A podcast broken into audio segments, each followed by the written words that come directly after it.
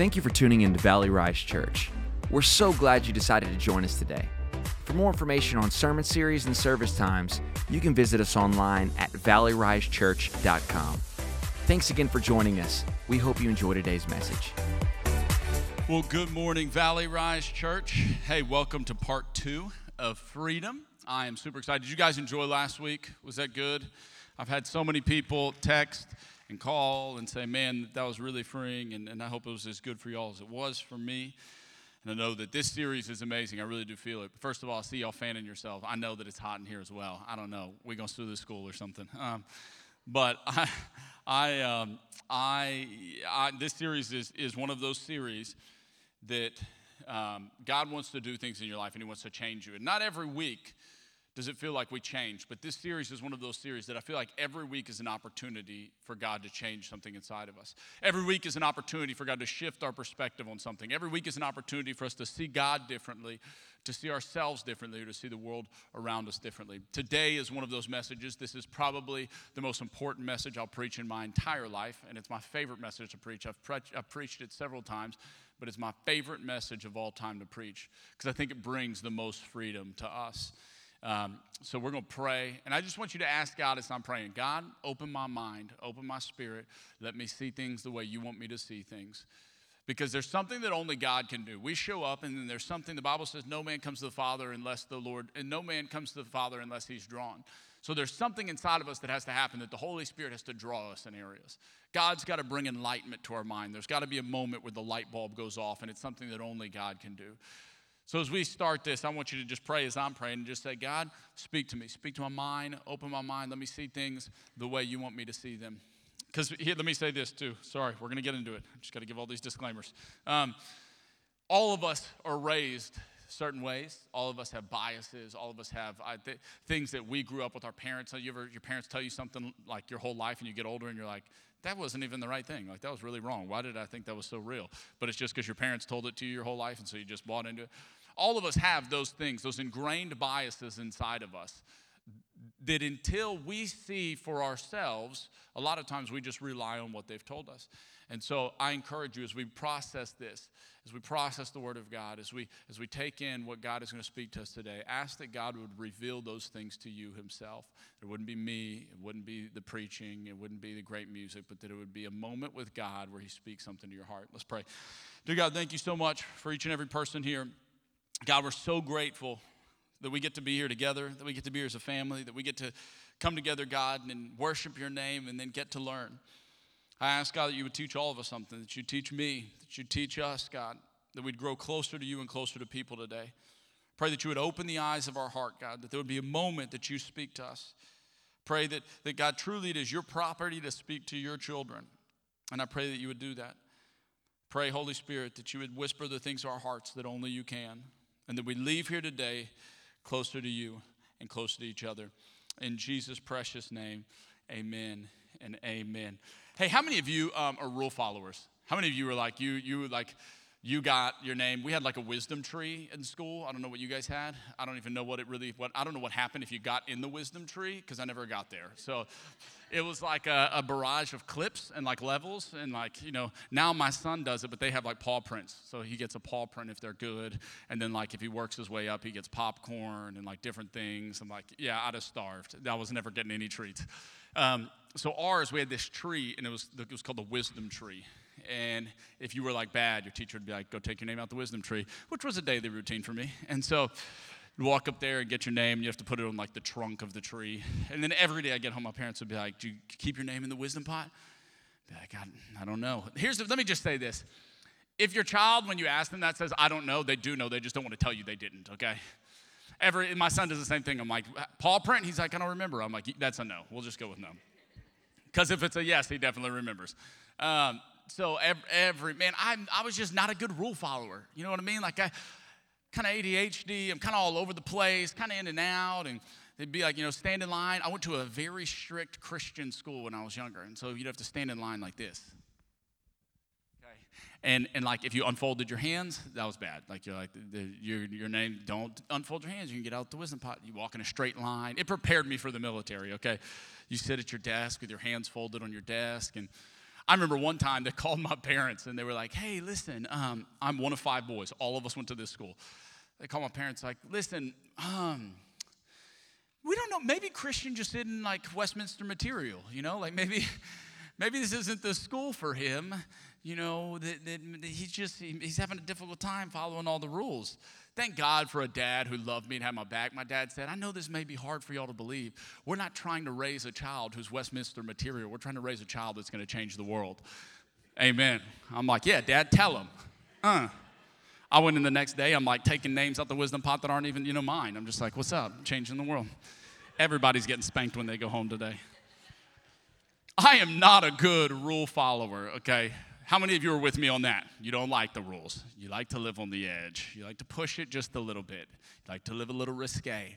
You're my people. You know what I mean? Don't put us all in the room together because I'm saved, but we might just slip up. Like we might just burn the building down. I don't know. I, those are my people. I like to live on the edge. I like to have a good time. I, I've always been like that my whole life. But it created a problem for me when I became a Christian. Because I became a Christian, and the Christianity that I bought into was this is all about the rules. It's all about the rules. It's about what you can do and what you can't do. It's about what you should do and what you shouldn't do. It's about if you do this, this happens. If you do this, this happens. And I started to build my relationship with God off of a list of things that I could and couldn't do. I know none of y'all are like that. Y'all just look at me like, oh, shoot, I think he's talking about me, but that's okay. I wish y'all could. Sometimes people ask me what it's like to be up here. I wish I could put on some goggles and y'all could all see y'all's faces at one time because I see everyone at one time, okay? I don't just see one of you. It's like every single person in here I see at one time, and y'all all make the same faces at the same time sometimes.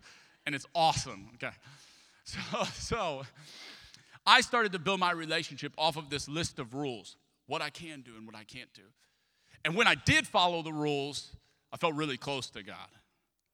And when I didn't follow the rules, I felt really far from God. But the problem is, that's not what a relationship with God looks like. This is a problem that not only we have, but it's a problem that people have had going all the way back to the time of Jesus. And Paul actually addresses this exact same issue. Galatians 3. What has happened to you, Galatians, to be acting so foolishly? You must have been under some evil spell didn't God open your eyes to see the meaning of Jesus' crucifixion? Wasn't he revealed to you as the crucified one? So answer me this Did the Holy Spirit come to you as a reward for keeping the Jewish laws? Remember this. They had, you think we have some laws, okay? We have like a few laws, like don't kill anybody, don't cheat, don't steal, don't hurt. Like, we got a few laws. They have like, like 700 laws that they have to keep. And they keep like all of them. I'm telling you, you have no clue. Until you go to Israel, it will blow your mind. I sat at dinner with this guy, 21 years old, and he looks at me, he goes, You want to know something crazy? I'm like, Yeah. Like, uh, first of all, I'm like, What is this Jewish kid going to tell me that I'm going to find crazy? Like, like, and he goes, uh, he was from England. He was doing, he, he moved to, to Israel to do like all his studies. And he's like, I haven't touched a girl in two years. And I'm like, oh, like that's cool. Like, you know, like made out with the girl, whatever. He's like, no, I haven't like come in any physical contact with a girl in two years. Not a hug, not a handshake, not a high five, not a brush shoulders as you're passing in the street. I was like, Jesus, that is crazy. Like that's. A, he's like, who's Jesus? I'm like, forget that. We'll figure it out later. Um, we, I, I, was blown away. And he goes, you know, I haven't, I haven't looked at a woman wrong in two years. I'm like, well, what do you do if you're like walking down the street and like a pretty girl comes walking by you? And they wear those things that if you've ever seen, they like hang down and they're like ropes, they hang down. And he reaches down, he grabs it, and he was awesome. He, I mean, he kind of got how crazy it was. He reaches down, he goes, You see these? I'm like, Yeah. He's like, I just squeeze these really hard and pray. I'm like, Yo, bro, you on a different level. So listen, Paul is talking to them. He's going, Did you think that you received this, the Holy Spirit, because you kept all of these Jewish laws?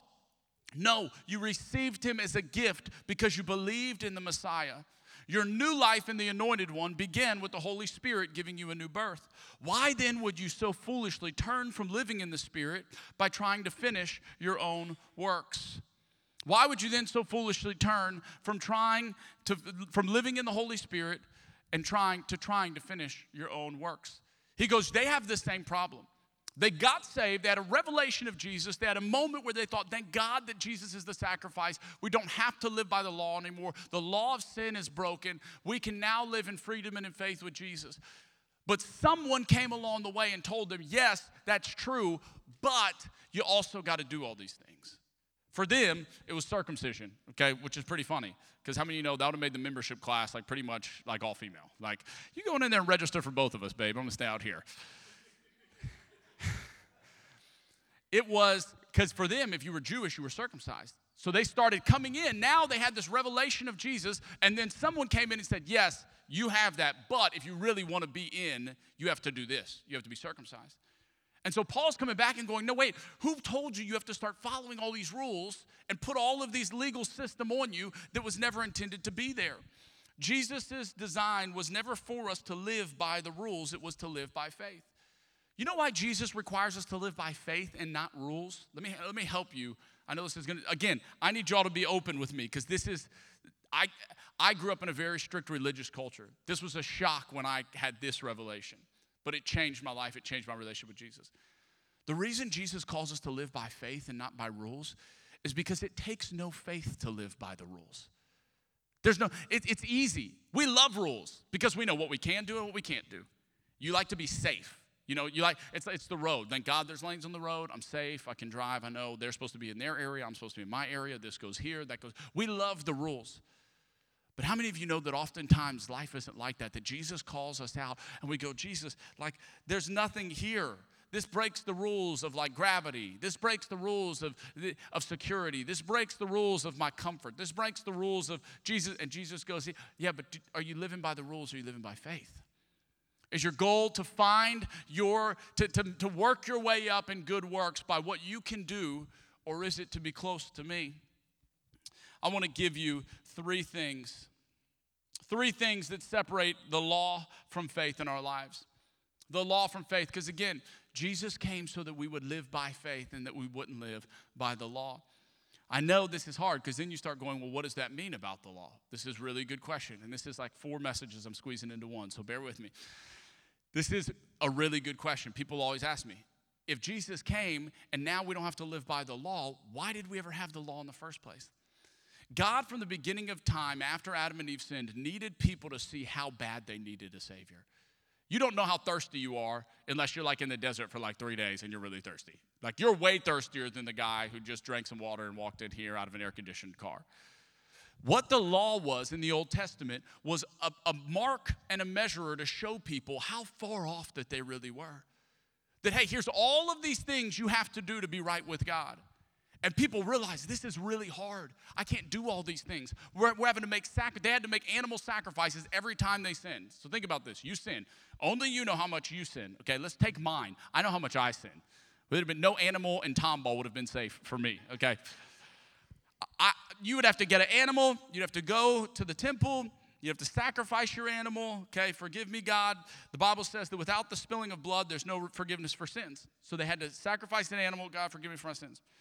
Say you're walking home and you trip over a stone and you say something you shouldn't say. Guess what? Got to get you another animal. Got to go back to the temple.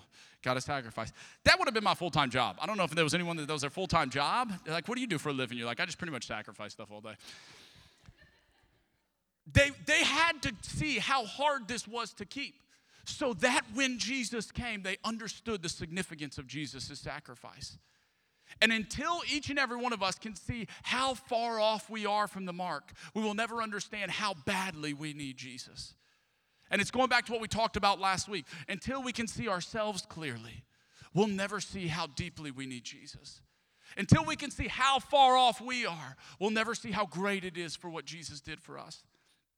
People ask me many times, why, you know, why does God send people to hell? And y'all have heard me say this, a lot of you have heard me say this.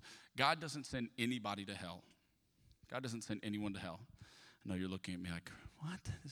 God doesn't send anyone to hell. Hell is a place that people go to pay for their own sins because they refuse the sacrifice that Jesus made for them.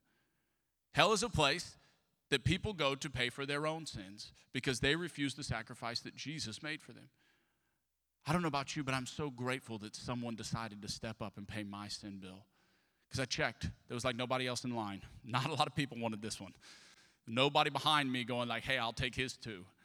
I'm so thankful that Jesus stepped up and paid my sin bill. I want to give you three reasons, three ways we can tell if we're living by law or by faith. And when I say law or faith, let me make this easy for you. You can call it religion, you can call it a relationship, you can call it church and legalism, or you can call it relationship with Jesus. Whatever it is that's your system of rules that you've created in your mind to get close to God or a relationship. Okay, let me, let me, I'm, I'm, trying to set all this up so you can understand this. Um, I love my wife very much. We've been together since we were 16. She was 16. I was a little older. It's kind of weird. Not that weird, but she, we've been together since she was 16. I was 19. I wasn't like 45, okay? I might have just turned 20, but we've known each other a long time. and we've, we've been together, grew up together her and my younger brother were best friends. I mean, now I got to tell y'all because it sounds weird. Uh, so I one day say, "Hey Joseph, why don't you go after Alex? Alex is like smoking hot." And he was like, "She doesn't like guys my age." I was like, "Well, what age guys does she like?" And he was like, "She just broke up with some guy who's like 19." I'm like, "I just turned 20 like last week. 19, 20, what's a big deal?" So we've been together since she was 16. Um, I, I, and, and for anyone that's married, you know this. Life is very difficult if I don't walk out of love towards her. Okay, if, if my life consists of me going, okay, listen, don't cheat on Alex today. Don't don't look don't look don't look don't look at that woman. Don't look at that woman. Just look up. Okay, just look up at the sky. Like life becomes very difficult. However, when I live out of the overflow of my love for her, life becomes very easy. Now I'm not worried about anything else because I'm God. I love my thank God for my wife. There ain't no Cajun Asian in the world like my wife. Y'all didn't know that. She's part Asian. That's why people go, You Mexican? She's Japanese, okay? Japanese and Cajun. Um, there's no Cajun Asian in the world like my wife. I'm so grateful for her. I'm so grateful she puts up with me. I'm so grateful for the mom that she is. I'm so grateful. When I become very grateful for who God has given me, all of a sudden, all the other possibilities seem very unattractive. I mean, no, that's how God designed us to live. God designed us to live that when we become so grateful for what God has done for us, all of the other things become very unattractive to us. In John, there's a verse that a lot of us will misread, and it says, If you love me, you will follow my commandments. And there's two ways you can interpret this scripture. There's the way that most of y'all probably grew up interpreting it, which was how I did, which is if you really love me, here's the things you're gonna do. If you really love me, you know, you're gonna do the commands that I've laid out here. And if you don't, then we know. You know, I know. But if you love me, and that's how I interpreted that scripture for a long time until I saw the heart of God and I understood what I'm about to lay out for you right here. And how that verse really reads is hey, if you love me, you don't even have to worry about it. You're going to do those things. Hey, if you love, if you're in love with me, all of those things are going to be a byproduct of our relationship. You know, I bring home my wife flowers sometimes. There's no, I don't have a calendar. There's not an alert that goes off my phone. I don't have a list of have tos throughout the month. I don't, sometimes I walk through the store and I see flowers and I go, God, I bet she'd like those flowers. I'm gonna get those flowers. Get those flowers and come. She goes, What are these for? I just kind of love you and saw these and thought you'd like them and I don't know. That's the way our relationship with God is intended to be. We do things for God not because I don't go, man, if I get these flowers, she's not gonna be mad anymore. She's not gonna be angry anymore. She might even kiss me tonight. I mean, I don't know. I do these things out of my love and devotion for her. It's a byproduct of my love for her. The things that I do for her in my relationship with her are a byproduct of my love for her. And a lot of us have been living by a legal system in our mind where we've been trying to do things to get close to God, do things to stay close to God, do things to be good enough for God. And it's really, really hard. Instead of just going, if I will just fall in love with who Jesus is, all of the things that I'd like to do, I'll do out of a byproduct of my love for Him. Three things that will show you if you are living by the law or by faith. Galatians 3:10. This is number one. The law depends on us. The law depends on us. Faith depends on Jesus. Galatians 3:10. But if you choose to live in bondage under the legalistic rule of religion, he's addressing the same exact thing. The whole book of Galatians is him addressing exactly what is happening with us most of the time. But if you choose to live in bondage under the legalistic rule of religion, you live under the law's curse. For it is clearly written, utterly cursed is everyone who, who fails to practice every detail and requirement that is written in this law. For the scriptures reveal, and it is obvious, that no one achieves the righteousness of God by attempting to keep the law. Stop right there. Think of what I just said. It is written, For the scriptures reveal, and it is obvious that no one achieves the righteousness of God by attempting to keep the law. For it is written, Those who have been made holy will live by faith. But keeping the law does not require faith, but self effort. Self effort. What can I do? How good can I be? How much self discipline can I have? What can I not look at? What can I not say? What can I? And we live our life like, okay, if I can just not do these things, then God's gonna be really, really happy with me. Can I just stop for a moment and tell you, God's really, really happy with you right where you're at? God loves you right where you are. He loves you too much to leave you there. He wants to take you on a journey. But there is nothing about you that God looks at and just goes, oh, God, no, not them. You know, your sin doesn't surprise God. He knew when He made you that you would sin. He knew the areas you would struggle in. He knew the areas that would frustrate you. He knew the areas that you would slip on and slip on and slip on and slip on. You know, God already allotted you an amount of grace for everything that you will ever fall short on in your entire life. Your sin does not surprise God. But keeping the law does not require faith, but self effort. For the law teaches if you practice the principles of the law, you must follow all of them.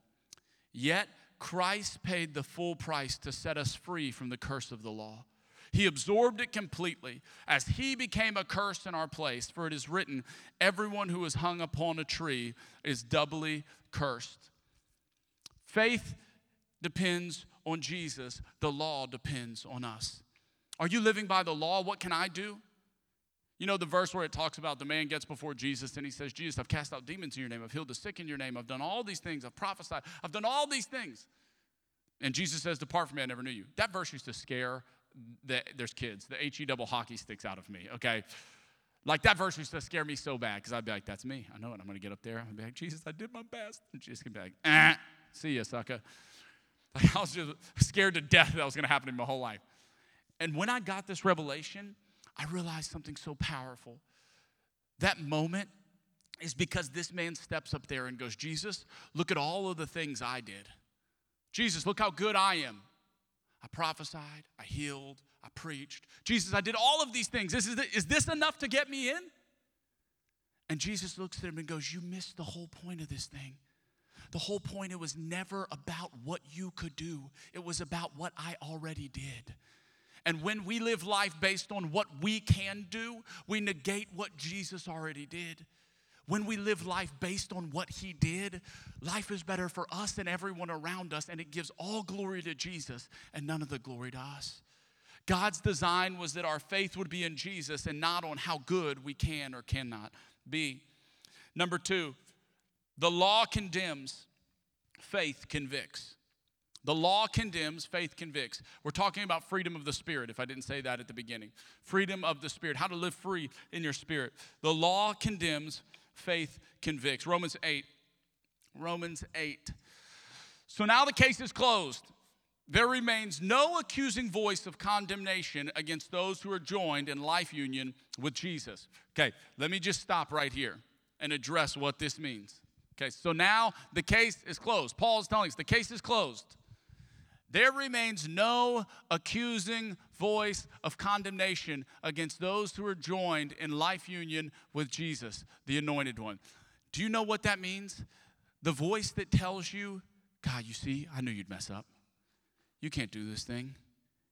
God, if they only really knew who you were, if they knew what you really struggled with, if they knew the issues that you've been hiding, if they knew the secrets that you have, man, you're a fake. Man, you're a liar. Man, you're a horrible parent. Man, you're, y'all don't, y'all don't hear those voices, do y'all? That's just me, huh? I know, it's just me. That voice, he says, there's no, that's the enemy's only job is to condemn and, and, and, and, and toss lies at our mind that we continue to tell ourselves. But he says the case is closed. There remains no accusing voice of condemnation against those who are joined in life union with Jesus, the anointed one. You know why the devil loves to try and condemn us? Because he's the only person who lives in constant condemnation and can never be redeemed. And because he is condemned, he wants all of us to be condemned with him. And so now he wants you to feel what he feels all the time. He wants us to live in what he has to live in all the time.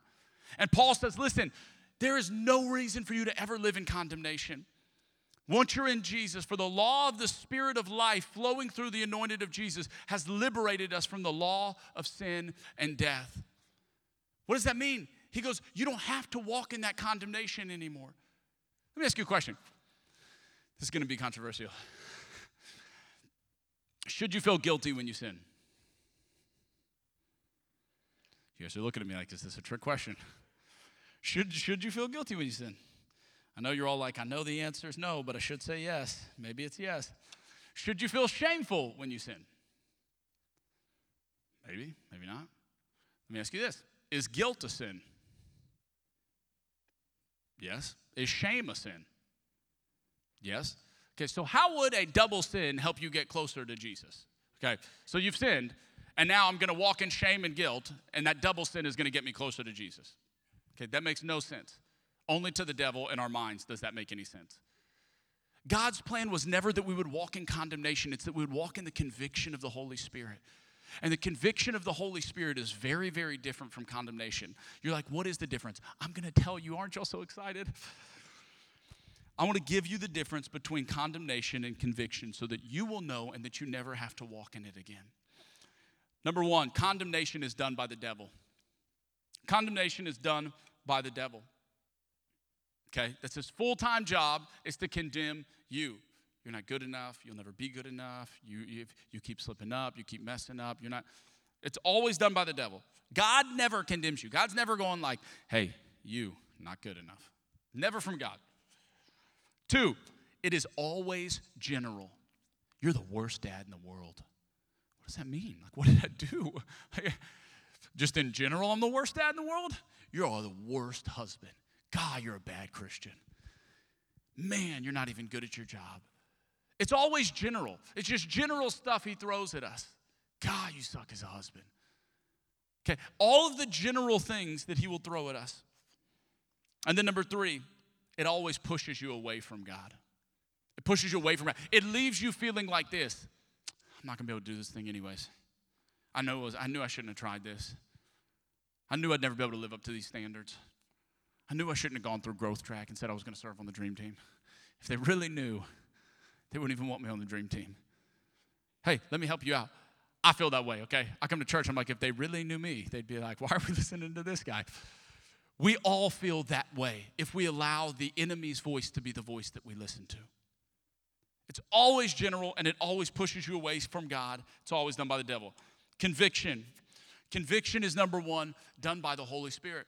It's that still small voice inside of you, not in your head, the still small voice in your heart. Okay, do y'all know the difference between those? You know when it's your head and you're going like, I'm just suck, I'm just not good. Like, why am I doing? Why am I trying? And that voice in your heart that just goes, Hey, I'm not. This doesn't feel right. Something doesn't feel right. Okay, it's always done by the Holy Spirit. Two, it's always very specific. It is always very specific. Go apologize to your wife for what you said. Go to work and tell them you shouldn't have looked at that with them yesterday. Okay, so, stop doing when you do this. That feeling, I don't, I don't like that feeling. I'm not comfortable with that. When you were watching this, it hurt me. It grieved me. It's always very specific. It's a moment that God will bring to you that you know and the Holy Spirit knows I, I went too far there. I did something I shouldn't have done. I didn't do something I should have done. I, I, I, that wasn't good. I don't like the way that made me feel.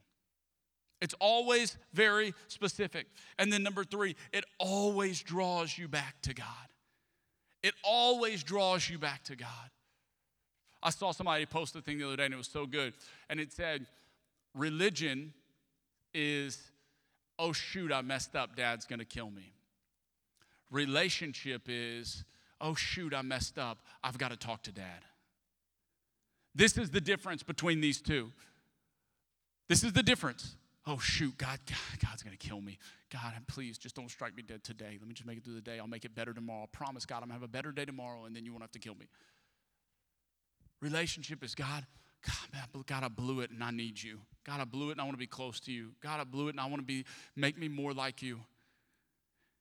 And God is such a loving father that he always reaches down and picks you up and goes, "Hey, brushes you off. Let's go. Let's keep going. You got this." Come on, we're, you know what? We didn't like that. Let's move on. We're going to get past this. You're going to grow. You're going to grow. How many of you ever helped a kid ride a bike?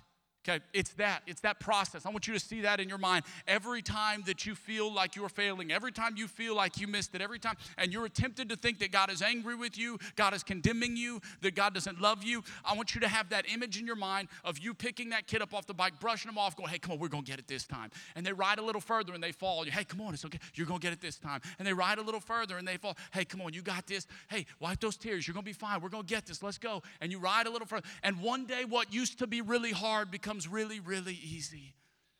That is the heart of your Father who loves you. And it's such a different picture from condemnation, which goes like this You're walking down this path and you fall into a hole on the side of the road, and you, it, it goes like this God, you're, such, you're terrible at walking. yeah, I am terrible at walking. You just stay there. Why'd you even try walking down? Why'd you even try to walk down that road? I don't know why I tried to walk down that road. I should just stay here. I guess I should just I should probably just go back home. I don't even know why I wanted to go there. I don't and it takes us out of the game. We're not even on the road anymore. But many times the lie of the enemy is to make us feel this guilt and shame, which we interpret as being close to Jesus sometimes. You feel really guilty, so you pray really hard. Okay. I, again, I know y'all don't do this. Let me just tell you about what, what I used to do. I sin, I mess up, I feel really bad, I pray really hard. God, please forgive me. God, please forgive me. I just want to be close to you, God. I just want to be close to you. Okay, I'm not ever going to do it again. God, please just forgive me this last time. If you forgive me this last time, it'll never happen again. I know I said that last time, but this time I'm serious, God. It'll never happen again. And, and you kind of feel close to God in those moments. You kind of feel like, like God embracing you because He does. And you kind of feel like, okay, this is it. This is really it this time. I'm going to really do better this time. I'm really going to make it happen this time. This time I'm going to win. And I don't know if you've ever seen the abused spouse cycle, okay? But it's pretty much what the enemy does with us, which is we go through a moment where, where, where we do something we shouldn't do. And then we make up for it by trying to get really close to our spouse and love on them. And then they always have this time of intimacy and connection that makes them feel really close. Okay, but inevitably they always end up back in the cycle. And a lot of times, psychiatrists say the reason they end up back in the cycle is because the only way they know how to get to the intimacy is through the abuse. The only way they know how to get back to the intimate mode of connection is because of the abuse cycle, is, is by going through the abuse. So they start abusing just so that they can have an intimate time of connection together at the end because they've never been taught what healthy connection really looks like. How you know, as a church, many times we have not been taught what a healthy connection with God looks like. And so the enemy will convince us that when we mess up, it's just uh, us pleading before God and God, please don't kill me, please don't kill me, please don't kill me. Okay, God, this time I'm going to do better. This time I'm going to do better. And then you mess up and then you start, God, I, I just, I don't know why I'm even trying this, God. I don't even know why I'm trying. I'm always going to mess up. I'm always going to be like this. My mom was like this. My dad was like this. My grandma was like this. I don't know why I'm even trying to do this. And, Okay, God, please forgive me, please forgive me. And we end up living our life like this, walking in a circle. And you know what the whole point of it is? It's so that you never impact anyone in your world. It's never about you, anyways. The enemy's whole plan is that you never impact or affect anyone around you. And if he can keep you so caught up on feeling bad about you and feeling sorry for you, then you never live a life that affects anybody else.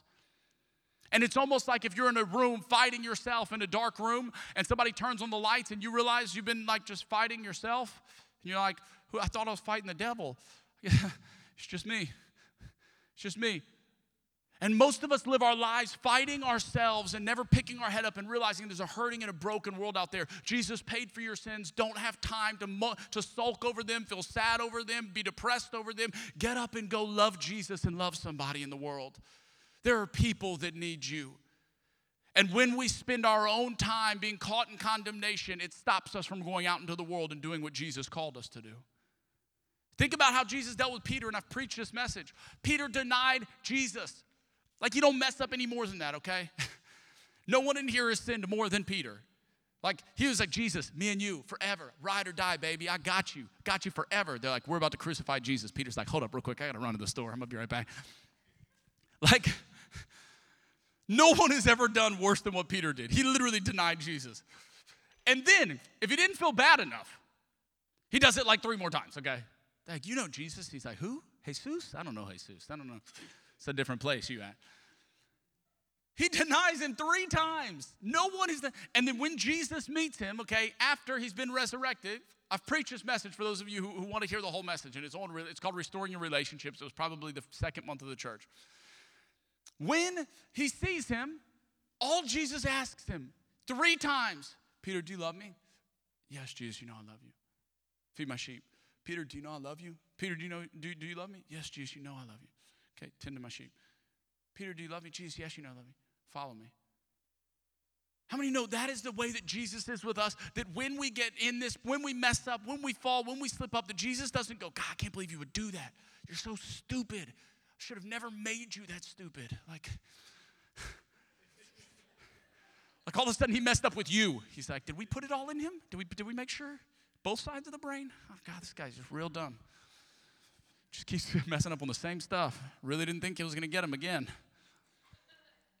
How many know Jesus knows everything?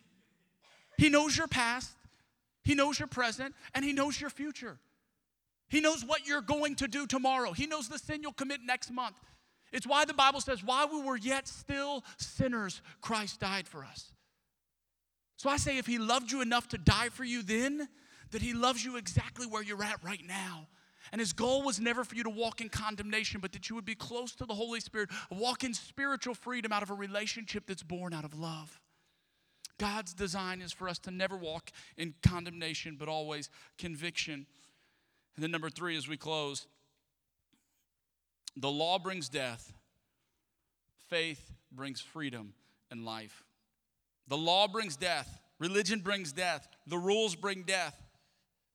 Faith relationship, trust in Jesus brings freedom and life. Second Corinthians 3. 2 Corinthians 3. Did I miss a verse? Hold on. Every verse in here is very important. Did I give y'all Romans 8? Did I give them Romans 8? Okay, good. All right, 2 Corinthians 3. Yet we don't see ourselves as capable enough to do anything in our own strength. For our true competence flows from God's empowering presence. He alone makes us adequate ministers who are focused on an entirely new covenant. Our ministry is not based on the letter of the law, but through the power of the Spirit. Why? Because the letter of the law, what? Kills, but the Spirit pours out life.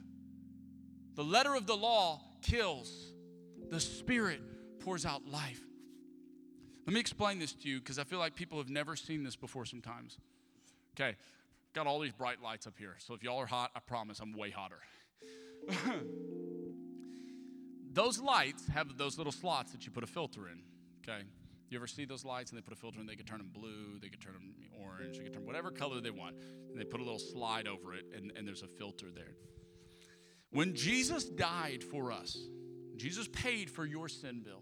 When he took the sins of the world, and when you said, Jesus, yes, pay my sin bill, all of a sudden, Jesus became the filter between you and God. Okay, so what does that mean? It means if the filter on this light is blue, you know what color light you see? Blue. You see blue light. Okay. If it's red, you know what color light you see? Red light. You guys are catching on. Okay. Let's try one more for the class. If it's yellow, what do you see? Great. Awesome. You guys are getting it. When Jesus sees, when, when God looks at you through the Jesus filter, do you know what he sees? He sees Jesus. He sees perfect. He sees blameless and spotless. He doesn't see you the way you see you.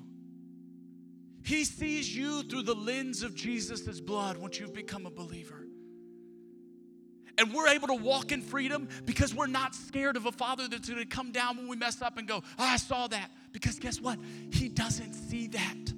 He sees you the way He always intended you to be, which is covered in the blood of Jesus, perfect in relationship with Him, holy and pure before Him.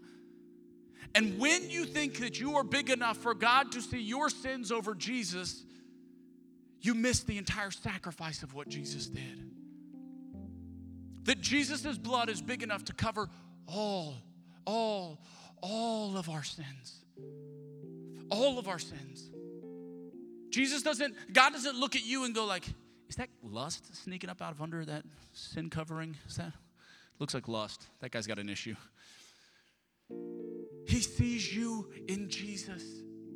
And when we understand that, it empowers us to live a life. What is he talking about? The, the letter of the law kills, but the Spirit pours out life. Our ministry is not based on the letter of the law, but through the power of the Spirit. You know what the power of the Spirit is? It's the Holy Spirit living in you and your love for Jesus. The Holy Spirit living in you and your love for Jesus. Me and my wife, some of you have heard this story. Me and my wife on the verge of divorce one time, horrible marriage, and we're having a conversation after our marriage is good, and we've been together and every. And one day I look at her and I just go like, "Hey, you were a way better person than me. Like, you, I thank you for sticking me when I was selfish and when I was a jerk, and when I was just doing my own thing, and when I was prideful. When I, how do you love me the way you love me? Like, I just that makes no sense to me. And and she she's listen, she's not just pretty, she's so smart. She looks at me and she just says, Christian, the way I love you is between me and God. It has very little to do with you. Why? Because her devotion to me comes from her love for God. Her devotion to people comes from her love for God. The reason she does or doesn't do something isn't because she's good enough or not good enough. It's because when you love God, you immediately want to start doing things that please His heart. When you love God, you love people better. When you fall in love with Jesus, you're nicer to people around you. It's why the Bible has the fruits of the Spirit, because when you're in love with Jesus, all of these things are a byproduct of your life. So you don't have to go anymore. Okay, I got to get better. I got to be nicer to people. I got no, get closer to Jesus. Fall in love with Jesus more. See who he is and what he did for you more. And as a result, you'll begin to be way nicer to people. Because I can't look at anyone else differently once I realize how Jesus loves me and what he's done for me. I need to be a better husband? Good. Then love Jesus more. Because when you love Jesus with all your heart, it makes you the best husband that you can be. I got to be better at what I do. Good. Fall in love with Jesus, and Jesus will give you God ideas, and He'll put excellence in your heart, and you'll start doing things that you didn't even know you were capable of doing out of a byproduct of your relationship of love with Jesus. Jesus never intended this thing to be about the rules. Jesus never, he went to the Pharisees and he goes, You guys follow all these rules. You look great on the outside, but you're a tomb, you're a whitewashed tomb, you're dead on the inside. And a lot of times we've lived life like that, trying to check off all the boxes, trying to do everything right, trying to make sure that we have it all done and all together and everything. And really, he just wants your heart. Because if you love him, you will. If you love him, you get to, you don't have to. If you love him, you're gonna do the things that please Him because it's out of a heart of love. And when you mess up, like a loving father, He will pick you up and brush you off and go, hey, let's keep going. Come on, you got this. Come on, let's keep going. We're on a journey. And I love the song we sang today because listen to me, He is so much bigger than we think that He is. We have God in a box in our mind, and somehow God is so thrown by your sin. Oh my God, your sin broke it. God doesn't know what to do with your sin. I just want to tell you, I this message means so much to me because it was this is what kept me away from Jesus for so long. It was the guilt, it was the condemnation, it was the feeling like I can never do it. It was the feeling like like eventually I just gave up because I couldn't do it. And it was when I gave up that Jesus goes, Good, that's exactly where you need to be. Because it's only then do you realize that you can never do it. It's why you need me so bad. It's why you need your relationship with me so bad. It's why you need to fall in love with me so bad. Because on your own, you can never, ever, ever, ever, ever do it. Hey, can I encourage you, church?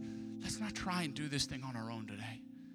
Let's not try and make a checklist of rules and regulations that we live by that judge if we're really good or if we're really bad. Let's fall in love with Jesus. And as we fall in love with Jesus, you will.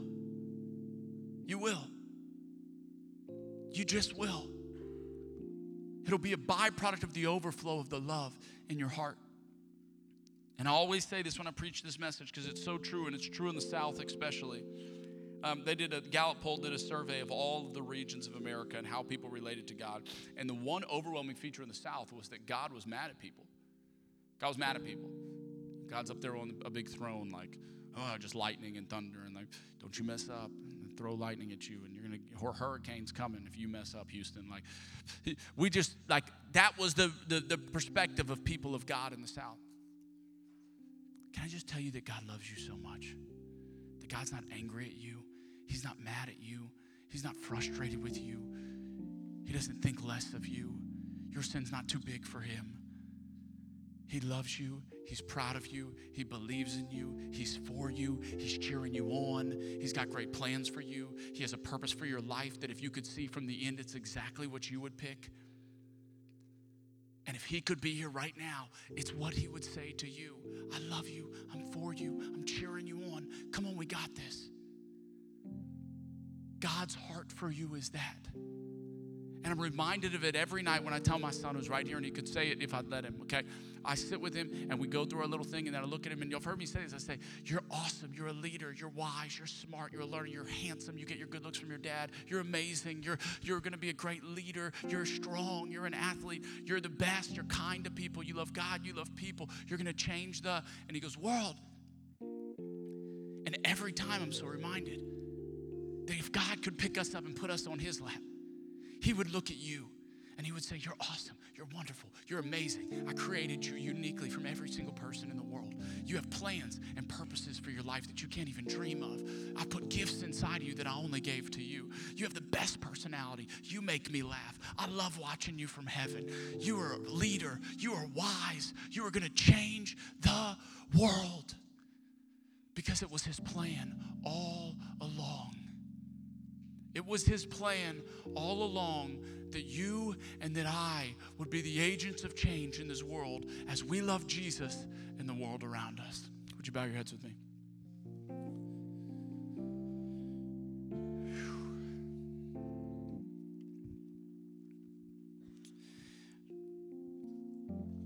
God, we love you so much. God, may we live a life out of the abundance of our love for you.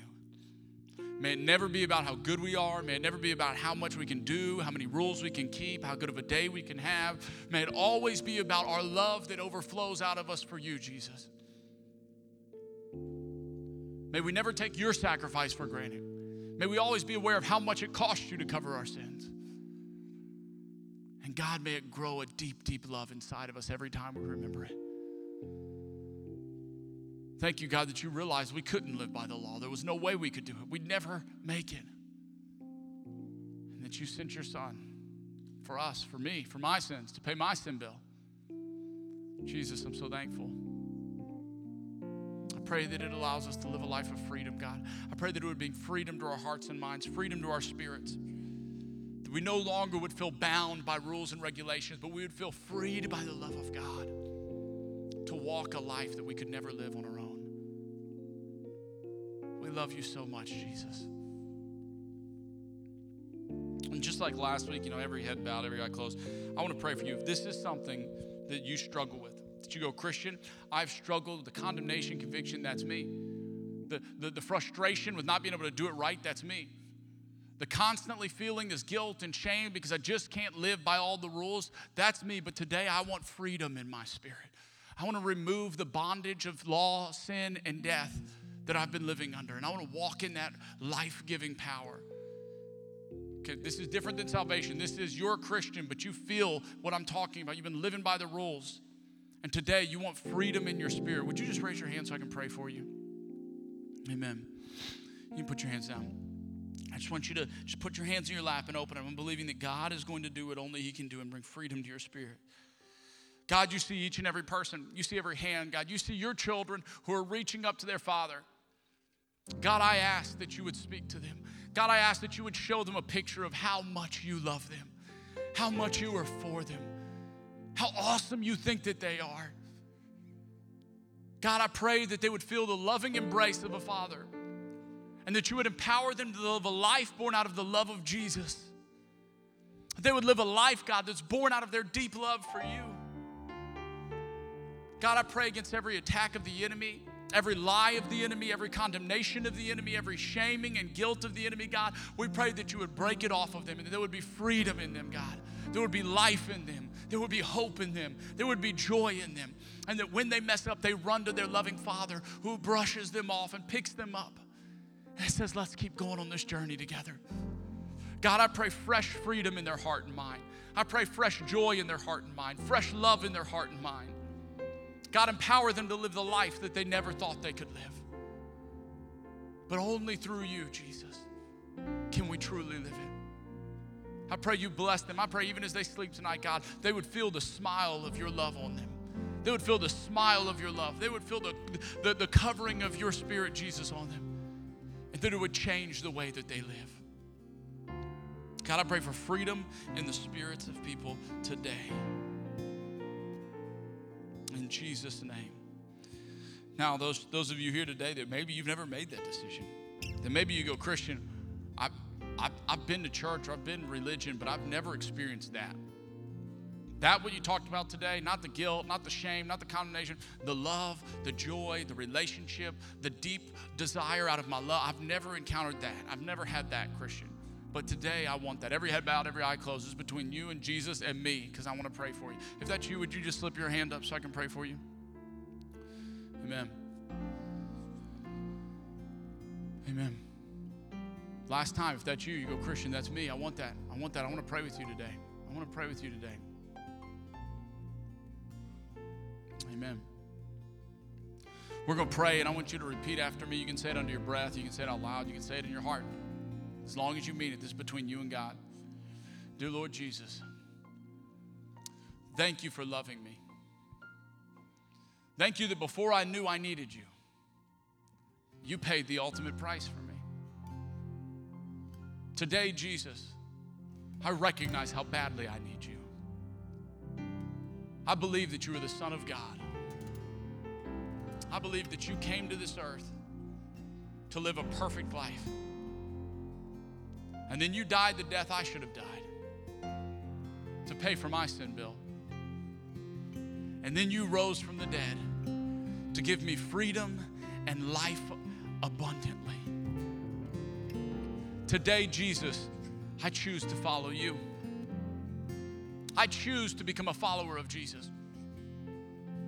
I choose to let you pay my sin bill, to put my hope in you, my trust in you, my faith in you, and to fall in love with you every day. Change me, grow me, make me into what you want me to be. In Jesus' precious name, amen and amen. Hey, would you give a hand to those who just made the greatest decision of their lives? Amen. Amen. Hey, I hope that this brought some freedom for you. And I know that there's always questions that come with this. Feel free to reach out to me or email me. Or I know that this is for those of us who were brought up in a religious background. This is a difficult. This is a difficult message. This is a difficult message. The first time I preached at my dad's church, it was so bad. It was so bad. Like a lot of people left the church. It was really bad. And um, 10 years down the road,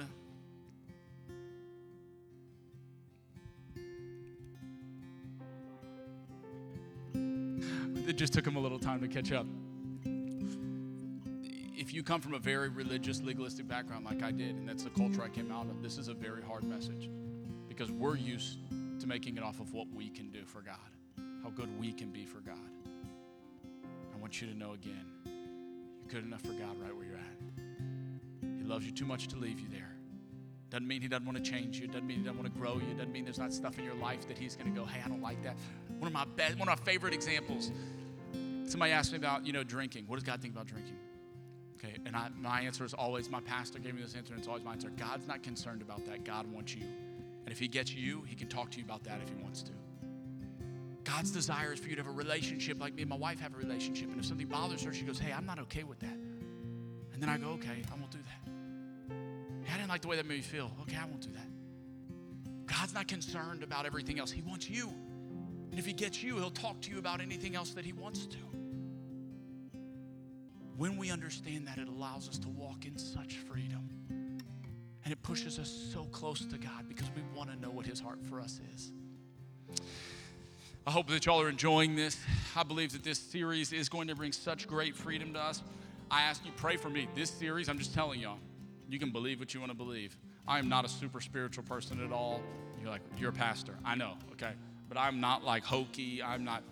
From the moment I started writing the first message for this series, it is like the devil himself has attacked me. Literally. I mean, I woke up in the middle of the night twice this week fighting, like fighting because somebody was trying to kill me. And Alex woke me up and she's like, What's going on? What are you? The only times it happens is when the devil is trying to mess with something that God wants to say to y'all. That's it. It's the only time it's ever happened in my entire life is when God's going to do something. So pray for me and know that this is important. The enemy doesn't want you to walk in freedom. He would love for you to stay in condemnation. He'd love for you to not affect anyone at work. He'd love for you to live frustrated with yourself. He'd hate for you to pick up your head and go, It's not about me. I'm going to love people. I'm going to press forward. I'm going to be selfless. And I'm going to get close to Jesus. Hey, I'm so grateful for you guys. Yeah, clap. Yeah, that was really good. I mean, it's like preaching my butt off and you guys are just staring at me. Now's when I wish you guys could see yourselves. Um, hey, if you came prepared to worship with your giving today, we got three ways that you can do that. You can give an offering envelope. And if you made the choice for salvation, man, check that box. I would love to send you a letter with some next steps just to help you get more involved if you want. Um, it is so, I, I, love reading your prayer requests. They go in the bucket with, with that. I love reading your prayer requests. Y'all have no clue. I cry when I read your prayer requests. I, I pray over your requests. The, my favorite ones, though, somebody wrote one yesterday. and, and they just said, since we came to Valley Rise, our life has been changed. 21 days of prayer changed us. You know, we just, and, and I just, every time I see those, I just think, like, that is y'all's fruit. That is y'all. It's somebody, it's a friend that brought them. That's y'all's fruit. And it's so amazing to watch God do things in Valley Rise. Me and Rob were standing in the back earlier, and Rob, who's been with us since the beginning, he just said, "Man, me and me and Macy were talking the other day about how like when we first started, there was like 30 people. And he's like, every time I'm watching new people walk in, I'm just like, this is crazy. I'm like, it's equally as crazy to me. Every Saturday night, the devil's like, nobody's showing up. I'm like, you're probably right. I don't know. Probably tomorrow, tomorrow's probably going to be the day. But I love watching God do something in y'all, and it doesn't happen without you guys. So, anyways, put put that with your prayer request in there. That's where I was getting your prayer request in there on that thing. Check if you got saved. We'll get you some information. You can give online at valleyrisechurch.com. Click the giving link, or you can text Valley Rise in the amount to 77296. We're going to pray over this, and I'll let you get out of here. Dear Lord God, thank you so much for each and every gift and giver. God, thank you that as we give to you, God, you take it and you do more with it than we could ever imagine. God, that we get to sow into your kingdom. We don't have to, we get to. We know, God, that all good things come from you, and anything that you have given us, God, first came through your hands. So, God, we're so grateful to bring it back to you and just say, God, we love you. We want to invest into your plans. We want to give back to you. We want to honor you. And as we do, God, we know that you will pour out more than we could ever imagine on us. I pray that you bless them Watch over them, keep them. God bless every gift and every giver. I pray that you protect our families, God. I pray for your guardian angels to surround each and every person here. I pray that this would be the greatest week of their life. In Jesus' precious name, amen and amen. Thanks for listening to this week's message. We hope you'll stay connected by following us online. You can find us on Facebook and Instagram using at Valley Rise Church. We hope you enjoy today's message and we'll see you soon.